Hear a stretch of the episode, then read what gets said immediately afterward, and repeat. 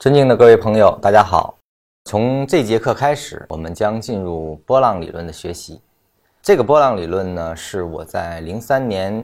接触的啊，是在一个很薄的一个艾略特波浪略讲上学到的一个逻辑，跟我所讲的波浪可能跟大家在市面上所看到的一些波浪理论还是有一点点的不同的。很多的波浪理论运用者呢，可能在用结构，我所认为的就是为了凑这个浪，或者为了认定这个浪，呃，通过结构来去认定。那我对波浪理论呢是有不同的，或者说，呃，我个人的认识。所以说，今天的这个波浪理论的教学呢，只是说我对波浪理论的理解。我是这样认为，波浪理论呢，它是连通基本面和技术面的一个桥梁，就是它本身，很多人把波浪理论看成是技术面的一个工具啊，分析工具或者叫分析理论，但我不这么看。我认为波浪理论是独立于基本面和技术面的一套分析方法，它是个全视野的分析方法，它是基本面和技术面如何相互印证下才能对。所出浪形进行分析的一个逻辑。那么基本面的这个周期的变化，这个是市场运动的一个根本，也就是说，所谓价值所在啊，价值的变化过程。那么市场的一个周期性的运动呢，是对基本面周期性变化的一个反应。这个其实我们在研究市场运动周期的时候也是发现的啊，就是说比较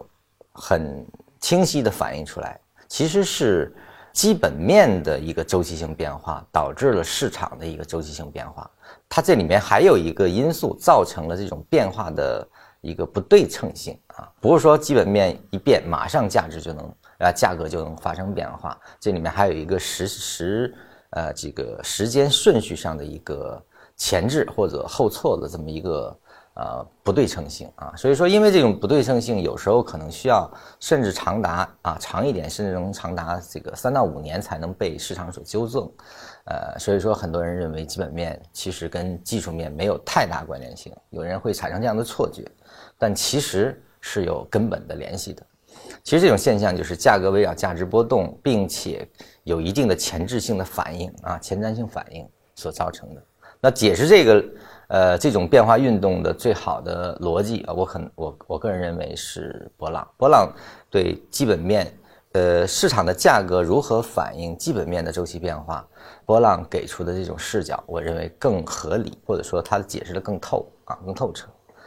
呃，那么波浪理论呢，它其实又引入了一个观察市场的一个新的维度啊，即市场情绪。市场情绪是客观存在的，而且它是放大了。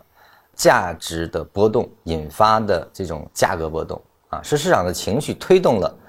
价格对价值的偏离度。呃，市场情绪是波浪认定中非常关键的一环，非常关键的一个维度。波浪理论的它的运用过程，其实就是通过基本面、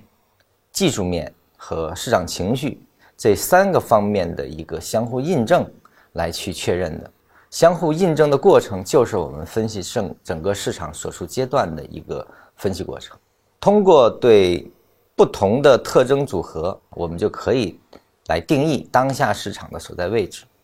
从而为我们制定策略提供了依据。其实也是说，波浪的分析更多的是让我们知道我们身在何处，让我们更好的能够制定策略。交易中，其实我们分析完了，更重要的是制定策略。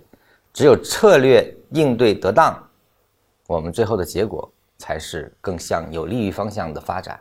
那么，这个是我对波浪的一个认识。你会发现，它并不是一个简单的，比如说这个调整浪啊，什么五浪的呀、锯齿啊，我从来不用这些东西啊，因为它不是波浪的本质。波浪理论的本质，